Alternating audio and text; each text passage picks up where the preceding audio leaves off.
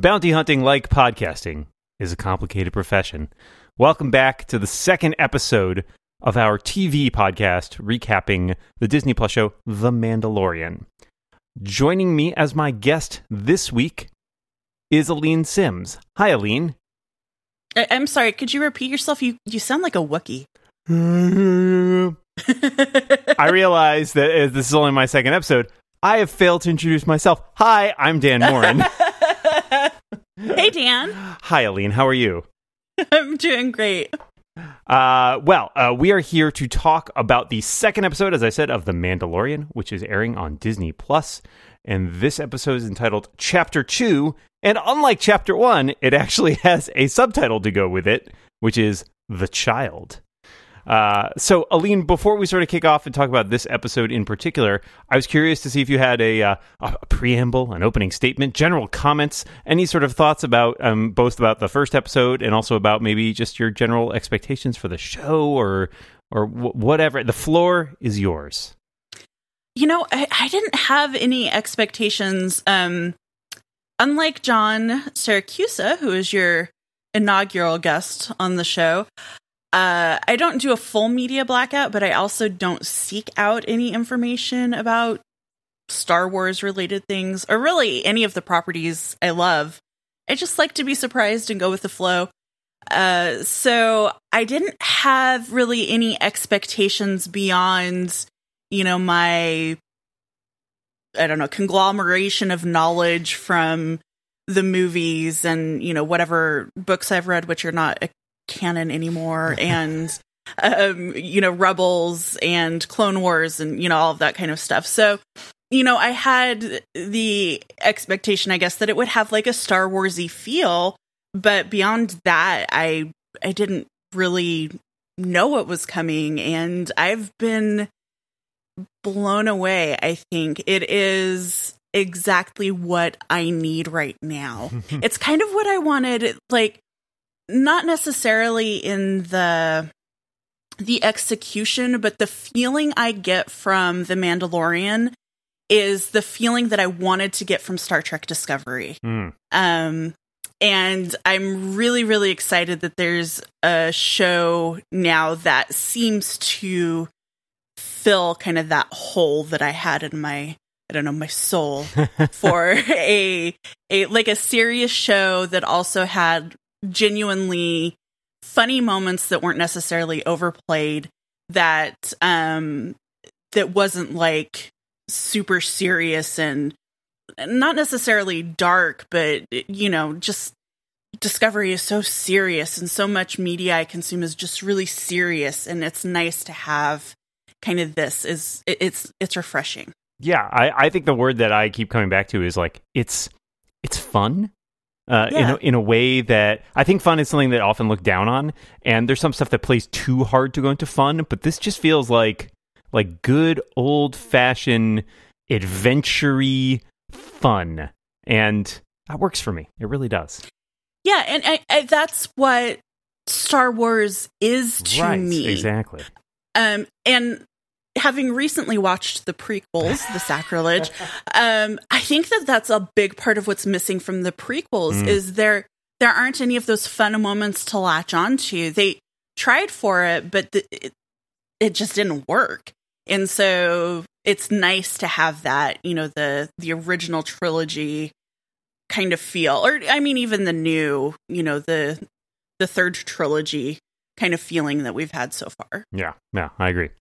Um, all right, let's take a quick look at this episode, which I think will be fairly brief for reasons that we'll discuss. Um, so we kick off pretty close to where we left off at the end of the first episode. We get our, our recap up front, which reminds us that the Mandalorian has saved this. I don't. Do we have a good term for this? This baby Yoda? I've heard yodeling, which I heard, which I think is cute, but I, I just call it Baby Yoda. Baby and Yoda. I want Baby Yoda to come live with me. I want to give it all of the nurturing that the Mandalorian is not giving it. Like, hug that baby. I don't know Feed if- that baby. Are there diapers? Like, how are you caring for this child? I don't know. Uh, the Mandalorian doesn't seem like a hugger, right? Like, I, I'm not sure that he's a he's a hug kind of kind of No. guy. No, he's not. Um, yeah, so we, we kick off with him and the, the bassinet sort of floating at his side as he walks through this this valley. A bunch of lizards scatter around, and then everything goes kind of quiet. And we have these really a couple really gorgeous shots where he's standing there. Everything's quiet, and at first you get a couple shadows on the canyon wall, and then you get this really great close up shot where you see something jumping over this chasm in the reflection from his helmet. And I have to say, I'm impressed at the shine he gets on that helmet. It's pretty. It's pretty good. For Uh, this gritty environment. Exactly. Uh, and he is immediately descended upon by a trio of what look to me to be Trandoshans, uh, which are, um, he very quickly identifies as other guild bounty hunters since they have the little tracking fob. Uh, clearly, they're there for the bounty and the baby. Uh, he fights them off, including in a moment that made me like gasp slash cackle. He one runs for the bassinet and he pulls off that rifle that we've seen him wielding since episode one, and then disintegrates the guy. Which, uh, you know, Jason Snell suggested uh, when we were looking for titles for this show. I call it "No Disintegrations," and I said, "What if he disintegrates someone?" and I feel like I've been justified. I think this episode definitely has uh that would have made it a very ironic title. Um, so he fights them off, uh, but he's not, you know, he's not unscathed himself. And in a later scene, we see him sort of patching himself up at night uh, with the baby Yoda, who then keeps escaping the bassinet and running over and sort of reaching for his wound. And the Mandalorian Just let keeps the baby help you. I know, but he's like, I, I I, I get it, I get it. I'm with you. Like, because we, the audience, we have we have got an inkling now of what is Yeah. going on. But the Mandalorian is like, there's just this baby. It just keeps coming for me. It just needs to go back in its little crib. Uh, and it, that ends with a nice little POV shot as like you feel like, and I, I like again.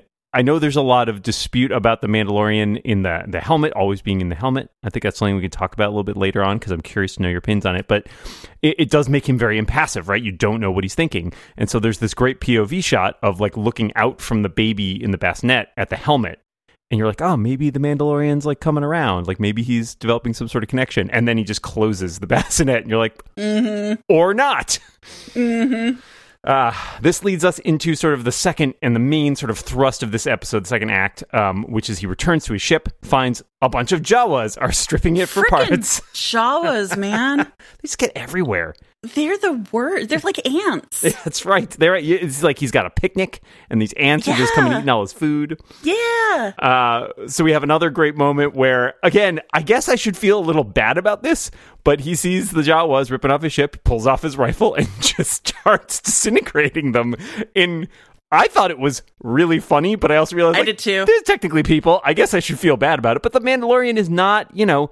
He's not necessarily a good guy, as we discussed. You know, John and I talked about in the first episode. He clearly has like a code, but he's not like a he's not like a like a warm fuzzy guy who's just out to preserve life. He is a bounty hunter and he is, you know, in in touch with the darker sides of his profession. Yeah, no, I I also laughed like a lot and I felt I, I simultaneously felt bad about it but also a little justified because they're just such little jerks. And then I think about it from the like the perspective of, well, yes, according to your, you know, sense of values and moral code right. or whatever, they're just doing what they need to do to survive, you know, blah blah. blah. But I'm just like, you're just you're just opportunistic little thieves. That's right, yeah. Um, so we have a uh, an action sequence as the Mandalorian chases after the Sandcrawler, uh, including I thought a nice little homage moment to um, Indiana Jones in the Last Crusade, Yeah. where he's hanging off the Sandcrawler and they try to jab him into a rock, but he manages to get up. Uh, and he's sort of fighting his way up, kicking and punching and all of this. Uh, and he gets to the top finally, and in a in a for me laugh out loud hilarious scene, finds himself staring down the barrels of like a dozen Jawa guns. they all shoot him, and he gets stunned and falls off onto the ground. Uh, which was, uh, you know, I, you talked about the prequels up at the front, and I think you were totally right. The uh, the prequels verged a little too much into like super broad comedy, which I think is one of the challenges. But this is like a bit of slapstick, and I think it works really well, despite you know, maybe seeing like, well, isn't this guy like a super badass? Like, shouldn't he be equipped to deal with them? Um, but he still gets like, you know, they get the drop on him and he falls off. Yeah, and throughout this scene, I was also wondering about Baby Yoda back there mm-hmm, mm-hmm. because, you know, we have technology now where luggage will follow you through an airport or whatever, but it's not very good. And so it's like, I hope that kid is okay because. That's right, yeah. Did it run into a wall? Worrying along after him at a while there. But yeah, I think my favorite thing about The Mandalorian dealing with all this is it kind of comes back to your point too about the ants at the picnic. Like, he's just so frustrated because he feels like this should be so beneath him. and I just get that moment of like, sort of think of him as like this long suffering character who's like, oh, you gotta be kidding me. Like, mm-hmm. uh, and that I think is, uh, is brought out by a number of uh, moments in this episode. Um, so, you know, he's, he goes back to his ship. All his weapons are gone. The ship doesn't work. And so we get him walking back across the desert in a couple really beautiful shots, uh, being trailed by the bassinet to the uh, his friend the Ugnaughts house. Uh, and then this is the first point, I think, and we're about, I checked the time code, we're 10 or 11 minutes into this episode at this point, and this is the first dialogue spoken. So we've had like 10 minutes with basically no lines whatsoever. And yet, I still felt like it was pretty compelling for all of that.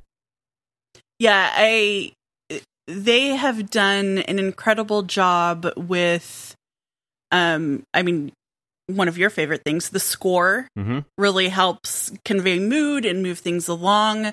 Um the physicality uh of you know of the actor in the Mandalorian suit. I don't know his name, I'm sorry. Um but like he I don't know if that's just naturally like he's able to convey so much with body language or if he had a lot of direction or training on that, but it's really really very compelling and then baby Yoda is very expressive. They've done a great job mm-hmm, with that. Mm-hmm. Like just incredible with that little puppet. And so I um I didn't miss the dialogue. Like there are some some shows have done things like this on purpose and it it has felt more contrived and mm-hmm. like a mm-hmm. shtick. Yeah. Whereas this just feels like the way it is. He's not you know, I talk to myself bumbling around the apartment. He is not like that, you know? And so uh, I, I just think there's so much conveyed just through general atmosphere and and great acting, excellent acting. Yeah, no, I agree with you 100%. That I think it, it, would it have really added anything if, you know, he were talking to, oh, come on, Mandalorian, you got to get your stuff together, right? Like, I, I don't think that would have given us anything that we didn't already get. And it's not like, you know, uh, so much of this is well executed through, you know, show not tell is kind of a trope, but, you know, that first fight, for example, with him and the Trandoshans we don't need a whole conversation where he's like, "Oh, you're after the bounty too." Yes, we are also guild bounty hunt, right? Like we don't need that right. exposition. It's all done through a couple quick shots of like, "Oh, they've got one of those tracking fobs like he had," right? Like you kind of can put it together yourself. It, it, it treats the audience with respect. Like it's like you can figure this out. You get the point. We don't need to spell it out for you. Uh, and I, I, like that a lot. I think that's that's a uh, not a lot of shows give their audience that kind of credit. Yep, for sure. Um, so we get uh, the Ugnaught, who uh, figured he was dead, uh, is surprised to see him, and they have a little chat, and he explains that maybe he can trade uh, something with the Jawas and get his parts back and get his ship back together. Meanwhile, Baby Yoda runs around oh chasing gosh. a frog, which he eventually eats. Uh, you know, the Mandalorian has a one of his occasional one-off like spit that out. You know, yeah. I uh, and also I think it's a child, and I was just like. Mm-hmm very yes. Yes. Good good job. You're on top of things. um so they head off to meet the Jawas and trade with them. The Jawas are not too pleased to see the Mandalorian, as our Ugnaught friend him. says. Yes, he as he says, I did disintegrate a few of them. Uh, we get a couple, a little Jawa Easter egg as a Jawa exclaims, Utini! Yes. Um, and then we have our bartering session. A Mandalorian is asked to put his weapons aside and sit down with them. And what ends up being sort of a frustrating session is first, they want his armor which you know he's not willing to part with, and then they suggest maybe they'll take Baby Yoda, which he's definitely not on board with. Uh, he tries to speak Jawa to them. They insult him, as your opening line said. You sound like a Wookiee. Uh, he tries to flamethrower them. Again, this just sort of long suffering, like, oh, I just want to, uh, just want to deal with these guys. Uh, and eventually, they suggest that instead, perhaps he could bring them the egg. Capital E. Yes, indeed. The egg. And they're all very excited about this egg, and they start chanting about the egg. Which I don't. Yeah, and it's it's like- hilarious. I don't know. Is this is this a valuable egg? Is it like a, a I don't know, whatever the their equivalent of a jewel encrusted Mm, mhm, egg would be, or is it some kind of fuel like Futurama nibbler dark matter fuel type thing? Like what what is the egg? Yep. Yeah. We no idea, but they are very excited about it. Uh, so they hop in the sandcrawler. We get a nice little physical comedy moment again, where the Mandalorian is shoved into the cramp Oh, it's Uh, so good. the cramp cockpit, uh, very annoyed, clearly again from his physicality and his body language, and he's like slams his helmet on the roof at one point by accident. Uh, and if you think that comedy's too broad, just remember Empire Strikes Back, man. Luke does the same thing when he's in Yoda's hut. So like, this is classic throwback material. Well, and it's it's just this really good um reminder too that he's completely outside of his elements. Yes. You know, he he attacked that sandcrawler with obviously no plan. And I'm sure that he's he's done things with no plan like as a bounty hunter. You know, you do things with no plan frequently, but I was like that thing is big. You don't really know how it works. Apparently you weren't aware of the Jawas, so you're kind of in over your head. Mm, mhm. And this is this is a, a- another reminder, kind of using the sandcrawler that like this dude really doesn't know what, what he's doing. He's just trying to go with the flow to get off the planet, um, which may or may not happen. Yeah, I think that's a great point. Like he's very reactive in this entire episode. And Yeah. even though we were told like he is the best, you know, in the first episode, I think it's clear, you know, like you said, he doesn't have a plan. He's going in, he, he was short on information in the first place, and it feels like kind of everything here has been about like curveballs coming at him left and right. And he might be good when he's sort of got the chance to plan ahead. Um, but in this case, where he's dealing with all this sort of stuff that's off kilter and put him really out of his element, I think that's a great way of putting it. Like he is. He is on his back foot, right? He is reacting to everything. It's kind of fun to watch him do that. Even if we know he's good and he's competent, he is a little out of his depth. Yeah, and there's so much about him that that projects him being maybe methodical isn't exactly the right word, but it's close enough. Like he's maybe fastidious. Mm, He's you know his armor is in good shape. He takes good care of it. He he seems to consider what he's saying before he speaks. Mm. His motion, you know, he, he is very spare in his physicality. You know, he's not he doesn't twitch or fiddle or whatever. He's he every motion is is for a purpose, you know. And Yeah. so there's so much about him that's like intentional. And then we get to this thing where he's, you know, trying to blow torch a Jawa or whatever. right. And it's like so I don't know if that's um if this is his character or if it is the frustration of the situation that he's found himself in. It'll be interesting to see how that goes over time. Yeah, yeah, absolutely. Uh, so this leads us into our third act, which is dealing with uh, this this monster. I believe it's called a mudhorn in the captions. Um, he goes to the lair and he's kind of you know steeling himself, checks all his weapons and everything, and then he goes in and he's poking around, and we have sort of your classic monster scene where first there's a bunch of bones, and then there's all this like mud and grass, and all of a sudden there's an eye, and he's thrown out of the cave, pretty messed up already. Uh, you know, goes for his gun. We've of course seen he can disintegrate things with his gun. Of course, the gun is jammed, uh, and he gets tossed around a bunch while Baby Yoda is watching until he gets knocked down at one point. And it seems like he's down for the count. All he's got left is his knife. He sort of dr- draws that. He's holding it out as the Mudhorn charges him, and all of a sudden we see a little claw. And the mudhorn is like floating in midair. Its its feet just like paddling, like like nothing there. Uh, Yep. And we all have a moment of what? um, The uh, the apparently that's not easy though because Baby Yoda passes out and the Mudhorn falls to the ground and the Mandalorian has just enough presence of mind to sort of stab it uh, before it uh, can get back on the warpath. Uh, and so he uh, sees the baby is all asleep, goes in, grabs the egg, which is kind of weird and hairy. It looks like a coconut, yeah. maybe. uh, the Jawas are are about ready to give up on him coming back with the egg. Uh, even though the Ugnaughts trying to convince him to stay, and then the Mandalorian and the baby come over the horizon. He's all muddy and everything, but he's got the egg. The Jawas are super excited, and they cut it open because it's full of all this really gooey yellow yolk, like it's a giant Cadbury cream egg or something.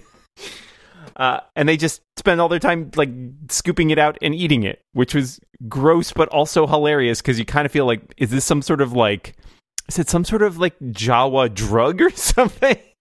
Well, I would imagine in you know living in the desert, something like that is very hard to come by. Mm. So it's probably quite a treat for them. A delicacy, perhaps. Uh, yes, yep. That they just dive into. Uh, Yeah, I thought that that was great because my, my wife asked me as we were watching it, she's like, "What are they gonna do with the egg?" I was like, "Make a big omelet." Pretty close. Uh, Deconstructed omelet. That's right. Yeah, it's like they they could have just cracked it into a into a tall glass, like your post workout drink with all the egg yolks or something. yeah. Mm, yeah. Uh, so the the Mandalorian loads up his sled full of parts, uh, and the uh, Ugnaught tows him back. And we have this interesting conversation between the two of them, uh, in which the uh, the Ugnaught says, you know, I, I tell me again, I still don't understand what happened. And the Mandalorian looks at the baby and says, "Neither do I." hmm Hmm. So they return. Uh, there's a montage as they put the ship back together. Uh, the Mandalorian tries to thank the Ugnaught, um, offering him a portion of the reward or offering to hire him on. But the, the Ugnaught is happy where he is and thankful that the Mandalorian has brought peace to his valley. He wishes him good luck. The Mandalorian sets off. Uh, the baby is still asleep uh, and seems very difficult to rouse, and then uh, wakes up and is uh, they have a, a brief moment there before we move on to our next adventure. So the thing that jumped out at me uh, is in most in terms of thinking about sort of where this is going is this whole conversation that the Mandalorian and the Ugnaught have about the baby. Uh, because from what we can see, and there's there's certainly not a lot of time or explication given to it, but the Mandalorian really doesn't seem to have any idea what is going on. And that makes me wonder, based on our setting here, which is after Return of the Jedi, how much is really known, say, about the Jedi or about the Force in these widespread, far flung regions? Um, because it seems like they really don't immediately, you know, peg, oh, it, used the Force on that monster, right? They seem to have no idea what's going on, which I thought was really interesting. Yeah, so I don't know how how far after say the prequels this is. It's well, In- uh, yeah. Like I, the, the the I think the stated thing I've seen is that this is five years after Return of the Jedi. So you're talking Okay. twenty five years after the prequels, roughly. So even 25 years ago, the Jedi were, as we know from other media, they were kind of like a small religious sect, basically. And maybe whispers reached, you know, the far reaches of the universe here and there, but it really seems like the Jedi were so centralized and you know it would be like us knowing about a monastery with 10 monks in South Africa or something, you know, like just completely out of the way, not where you would necessarily expect it to be. Um and and so it doesn't necessarily surprise me that they don't that not everybody knows about the force. It does kind of surprise me though that we are in the middle of a Star Wars property where they don't know about the force. Right. So It's it's a weird position because again, the, it seems like maybe we as the audience are better informed than the characters that we're actually seeing here, which I find an interesting dynamic because and, maybe this will get spelled out a little more in the future. I mean, the Mandalorian seems to have some connections with his his heritage and his roots based on the first episode. And, and certainly, I think the Mandalorian and the Jedi kind of do have a, a history that that touches at some point. So it made me wonder if he would at least be be knowledgeable about that but it's also clear that they are kind of off in a little diaspora where they may not have retained all all of their um, you know history or heritage or what have you. So certainly plausible that he doesn't know about it.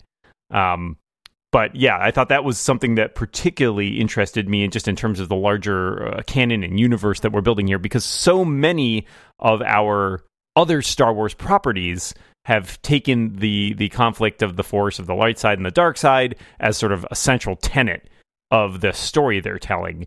And this feels like one of the first, you know, perhaps the exception of sort of the spin-off movies like Rogue One and Solo, which touched very lightly at times upon, you know, those types of characters, but mostly you know, we have dealt with these sort of big overarching themes, and this doesn't seem to be where we're going here. Yeah. Um, which I think is great. And I think it's great, especially for people who haven't seen Star Wars or people who aren't really invested in Star Wars. It's a way for them to kind of come in and not have to what am I trying to say? Like not have to buy into the hype mm-hmm. uh, of what you know you and I know and love, but they can kind of come in and maybe be more gradually introduced to all of this over time and maybe that'll make it easier for them to swallow i don't know um, strange as it may sound i have friends who have never seen star wars and hmm. are not at all interested and i'm thinking well maybe the mandalorian would be an interesting way for them to see if you know if this might be something that they like because um it like we have said it's got the star warsy feel to it. Mm-hmm. so if they like that and get invested in this show then maybe they will want to watch you know not the prequels but the not, the original trilogy.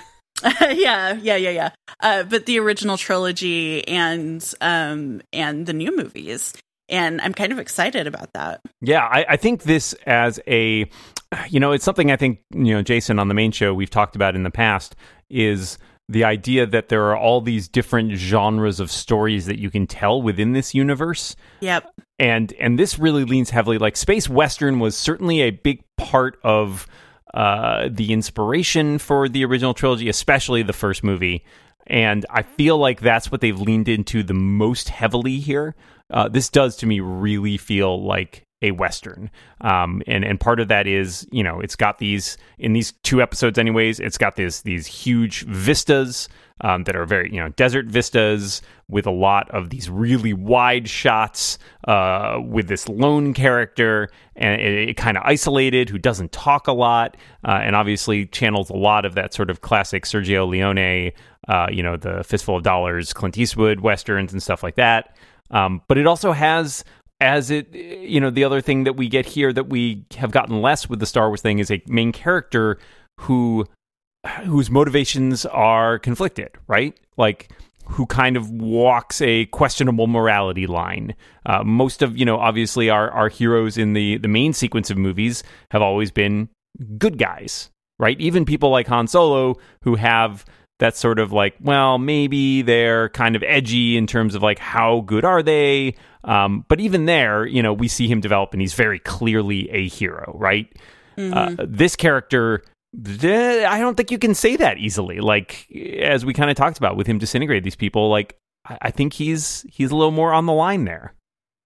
Well, and even in the first movie, it seemed like he was really debating about like what to do with this kid. Mm-hmm. You know, there it wasn't he didn't instantaneously shoot the the droid that wanted to kill baby yoda he he kind of considered things for a second and i think um as you and john talked about in in the previous episode i think that um there was that moment of like he was an orphan and this mm-hmm. kid is apparently an orphan like and i'm sure that was playing into it too but I, I would believe that he very seriously considered like they said dead or alive and that I would need to provide proof so you know things would be easier if, right, if I right. didn't take this kid in alive and uh, I, I think that that's that's interesting because I don't think it was like this uh, this choice like oh my gosh it would be wrong to kill an infant alien. It was it was a considered thing. Right. Yeah, exactly. It was I mean, there was a large degree of practicality in there, but colored perhaps a little bit by his his upbringing. Yeah. Um yeah, I, I think I, I enjoy watching that type of character because it does also provide a certain degree of unpredictability right? Mm-hmm. You, you, don't know what the Mandalorian is going to do next because it's not as cut and dried as saying they're always going to do the right thing. Um, but more often than not, so far, we have seen him at least take actions that seem more like they are uh, towards the side of something something good, if you will. He he has a goal. Yes. Right. Yes. He has an objective, and it's he is going to uh, he's going to reach his goal or he's going to die trying and kill everybody else along the way. You know, like that, I think that is his moral code.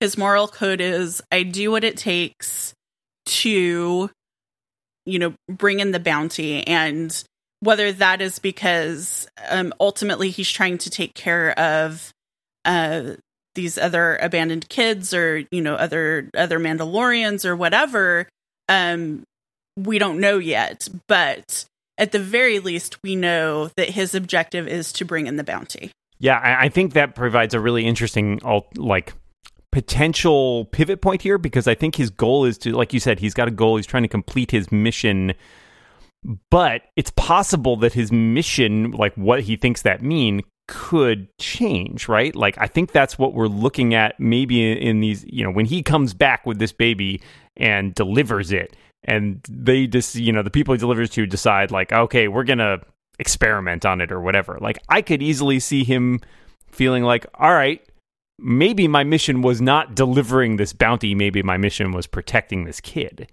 Yeah. And that's that's an interesting way to like pivot. You still got the same goal of like finishing your mission but your mission is not what you thought it was. Yeah, and I think that I think that that's ultimately what this particular episode was about I don't think it was so much about him getting off of the planet with Baby Yoda. I think looking back on this, we mm. will consider this episode where he starts to soften towards Baby Yoda. Um, obviously, I don't know that for sure, but I think that that's I think that's what this is going toward is that ultimate goal of like, oh yeah, I can see why he decided to shoot out do a shootout with the the goons in the back room, the stormtroopers in the back room, you know, because in the previous episode he saw all of this potential or, you know, whatever. Right. Yeah. No, I think that's a great point. This sort of, if he had just gotten on the ship with his, with the baby and flown off, you would be like, well, he's just, you know, wanted to deliver his bounty alive, right? This, th- there's a bond that's starting to establish yep. here. And I think you're totally, you totally nailed that. Like, this is kind of giving us a good explanation for why he may be loath to do the kind of uncomfortable or, or bad things that he might have to do otherwise. Yeah. Um, you talked a little bit about the um, the impressiveness of Baby Yoda uh, from like a technical perspective, and mm-hmm. I, I, wanted to definitely uh, second that. There was a scene in particular, I can't remember at which point. I think it may be when the the Mandalorian is fighting the the Mudhorn, where we get a real close up. And you can see the little hairs on its head, like yep. in the breeze. And I'm just sitting there going, "Wow!" It, it reminded me from the first show, John and I talking about, like just like how good this show looks. It is. Yeah.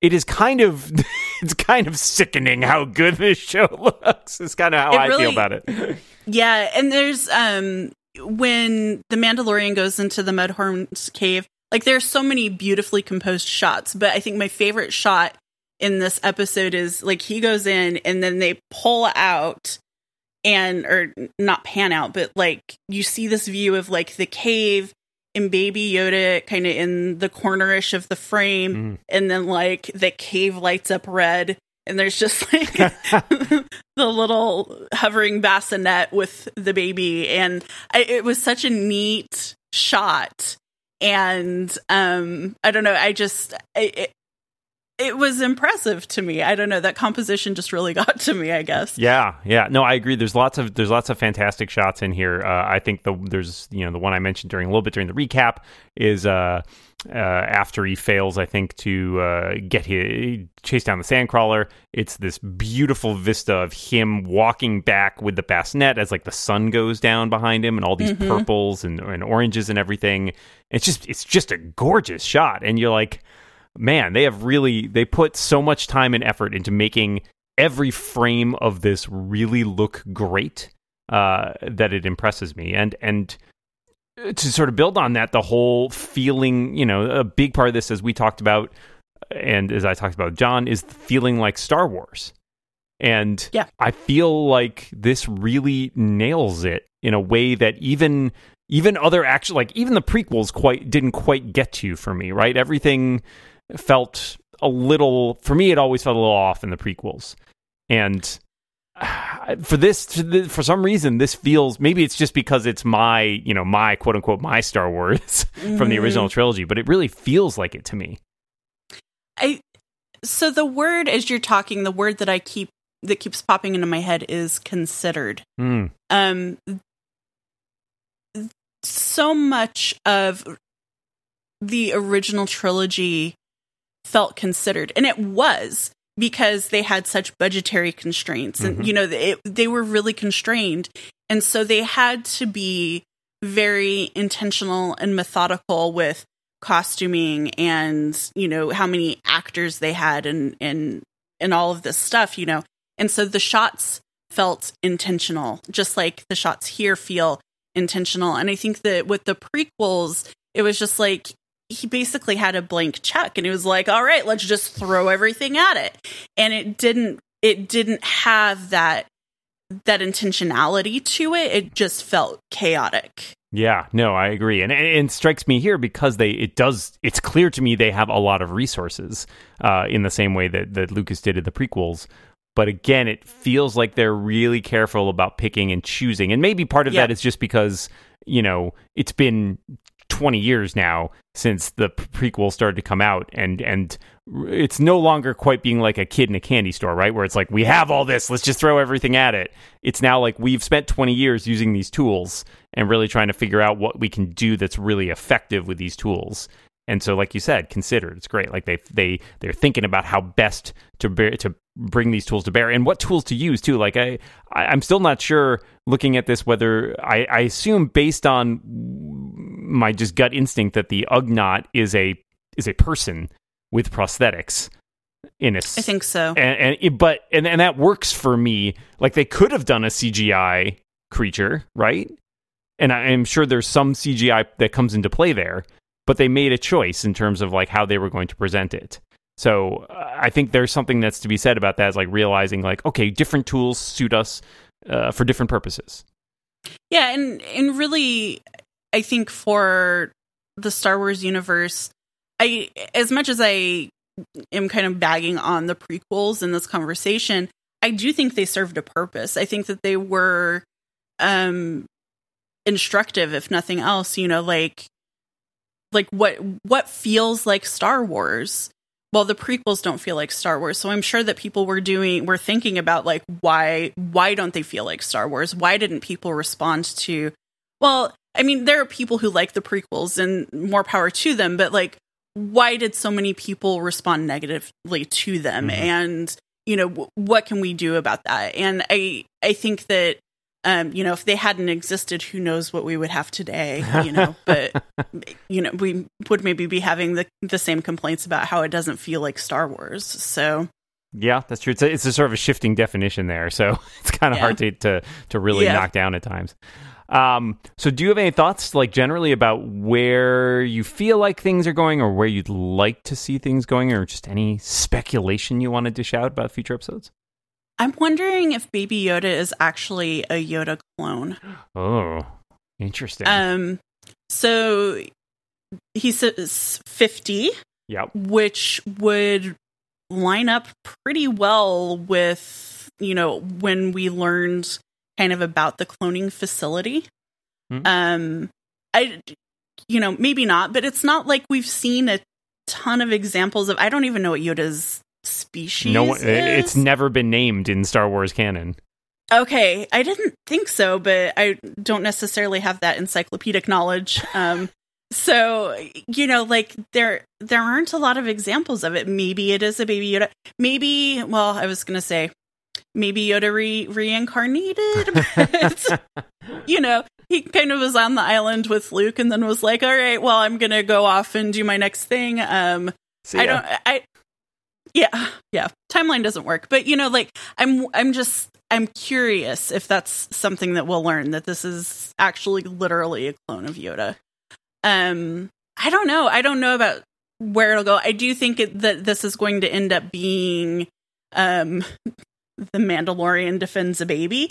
um, I, but I don't know if that's going to be him being its caretaker um or like its patron or I, I i don't know um if it's gonna be them on the run from the star trooper remnants or the the uh star trooper impersonators i have i have no idea but i do think that th- that this is going to be this season anyway is going to be the mandalorian and baby yoda um the which is not quite- comedy.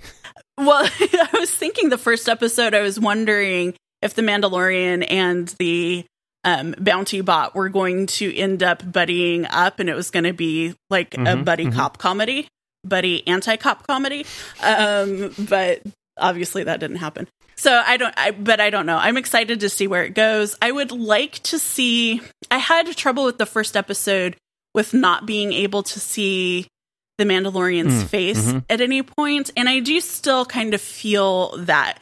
Um, as as great as the acting within the suit is, there is a lot of intention, and you know, there's a lot that we can read from faces. So we're speculating, well, maybe he was feeling blah blah blah or thinking blah blah blah, but we don't know and we would be better able to tell that if we could see his freaking facial expressions. Um, but I get why they're not doing it. I would at this point now I will maybe be a little disappointed This is when that reveal uh, happens. See, this is my worry. Is I think I think once you've established that the helmet doesn't come off, I feel like any reveal is anticlimactic. Like there's nothing Yeah. that you could see under that helmet that would make you like, you know, like. What? It's just going to be a guy. Like, Yeah, unless he there's like he's Darth Vader or something, or you know, uh, Kylo Ren under there. I don't know. Um, which we know it's not. But and also, how does he eat? You know, uh, straws. Tubes? Yeah, yeah. Um, yeah, I don't know. I, I'm I'm interested that you point that out because I think that is going to be very divisive. And for whatever reason, I am I'm kind of on the opposite page from you there. I actually really hope that he never takes it off because I feel like I, I feel like there's nothing for me to gain from it. Like I, I agree with you. I understand where you're coming at from. Like it's definitely easier to read the expressions uh, and certainly develop like a degree of like empathy for this character. But for some reason, it really works for me with the helmet on. Like something about this, the way this character behaves, the way he's composed and put out there. To me, it, it I feel like taking it off would it would lose something. And I don't know why And- that is. It feels it's very weird to me because I agree with you.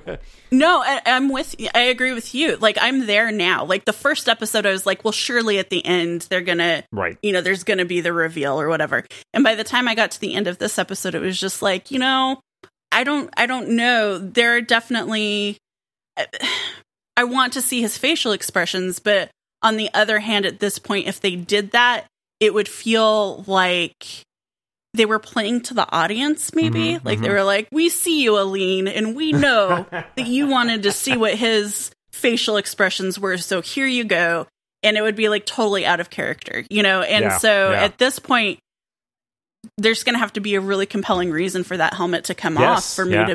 to for me to be on board with it. Yeah, I, I think you uh, certainly for me, I feel like you couldn't really pull it off literally before the end of the season because otherwise, I feel like then all the time that you have him in the helmet now you're just picturing his face under the helmet, and I feel like at that point you lose a little something. Yeah. And, and to me, by the end of this episode, especially, like the Mandalorian as a character is a dude in a helmet, and uh, that's just in my head. Like I kind of have started to map like how I expect him to respond or what physicality I expect to see from him based on like his his garb and everything like that. So yeah, I don't know. It's it's a weird situation to be in. I'm trying to think of like uh, other good examples of like characters who you like never really see their face.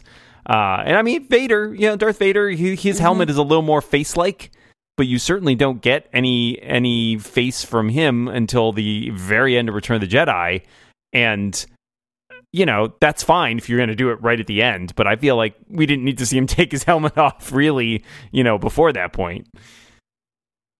It's hot in here. I need to stop and consider and hold it under my arm, stare broodingly at the stars passing. yeah, Yeah, I, I don't know. And also, I think it's interesting that we don't have a name, Mhm. and maybe he doesn't have a name, but we don't have a name for any characters Yeah. at this point, do we? that was an interesting move because there is a so the the character of the Ugnaught in the credits does have a name, but that name is, as far as I can Mm. tell, never given anywhere in the episode. Um, and I thought that was an interesting choice. Like even in the captions, he's referred to as Ugnaught. And I mean, I, I- in the if you look at his credit, I think his name is Ku- Kuil or Kulil. Um, and he's play- I, I have to throw this out because we didn't talk about it last time, but he's voiced at least by Nick Nolte, which is to me every time I think that my head explodes a little bit, and I can't Yeah. even like think about like that doesn't even sound like him to me, but it's great. I love his performance. Um, but yeah, the, the the there's n- so far I think the only people that we've heard a name for are um uh ironically it's like Carl Weathers' character from episode 1 who I'm still just going to in my head call Carl Weathers. Um Mm-hmm. but that's I think the only person who we've actually really been given a name for so far and again I feel like that's very Star Wars like because there are so many creatures and people in the Star Wars movies where a name, you know, was invented after the fact to sell your action figures or whatever.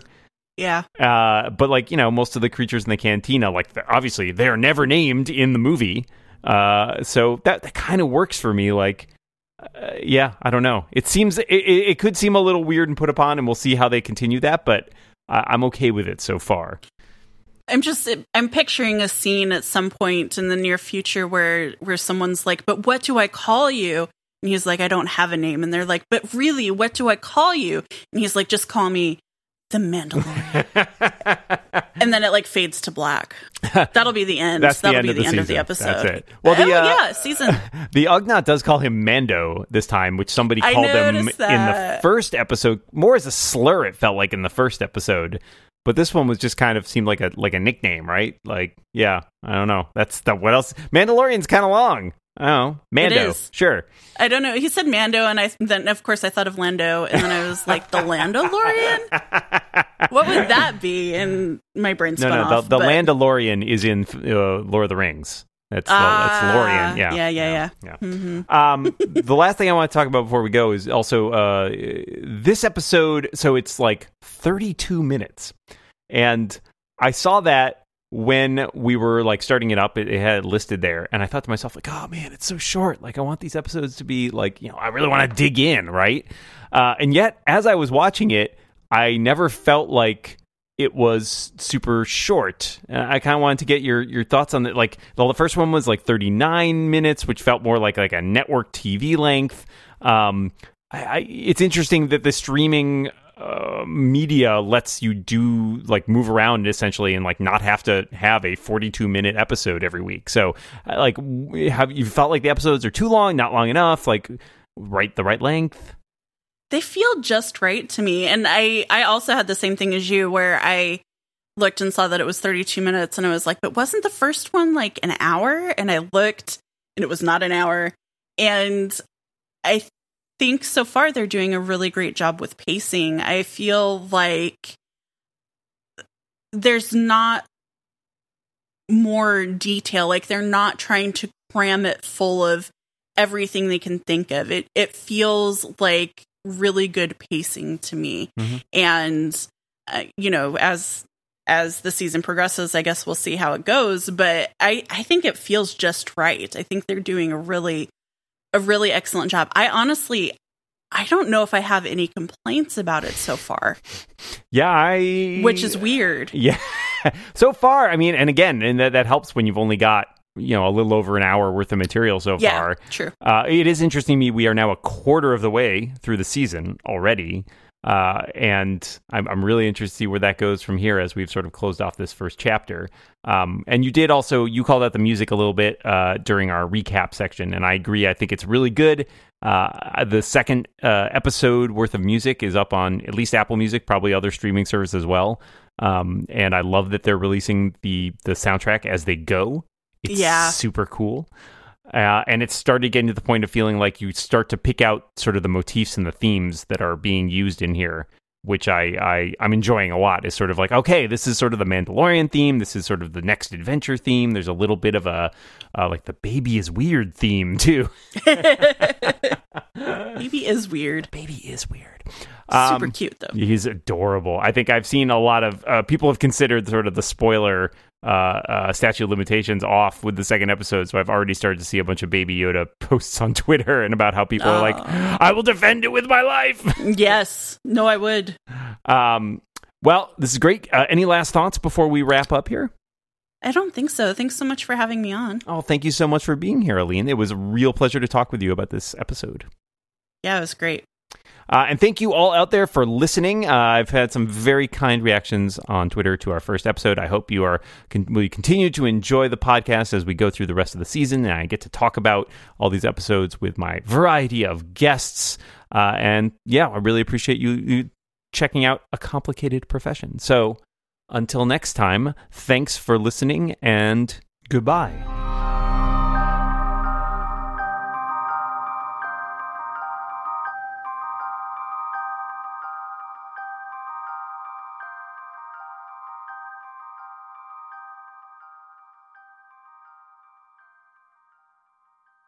Yeah, no, I'm excited to hear who else comes on. I don't I- listen to a lot of TV podcasts, but Yeah, I I'm like going to this one. This one's short too, which is nice, right? Eight episodes, I feel like is really. I like short seasons, and I'm sure I'll be sad because then I'll have to wait like a year for the Yeah. next one to come out. But like, I enjoy that it doesn't feel like there's not a lot of filler.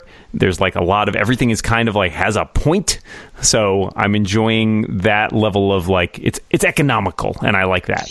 Yeah, I um that is one thing I really so I do kind of miss the 26 episode seasons, mm-hmm. but to your point, there were very often in those 26 episode seasons times when they were like I don't really know what to do, so here's an episode. Yeah. And we don't really get those so much anymore, and that that is nice. Yeah, and seeing I, I you know, with our Arrowcast, we cover you know a twenty three episode season, and like there are some clunkers, right? There's mm-hmm. always some clunkers, but eight episodes, especially if you're telling you know your length is exactly what you want it to be, I feel like you can kind of get away without that. So Yep. yeah, I'm looking forward to it. I am too.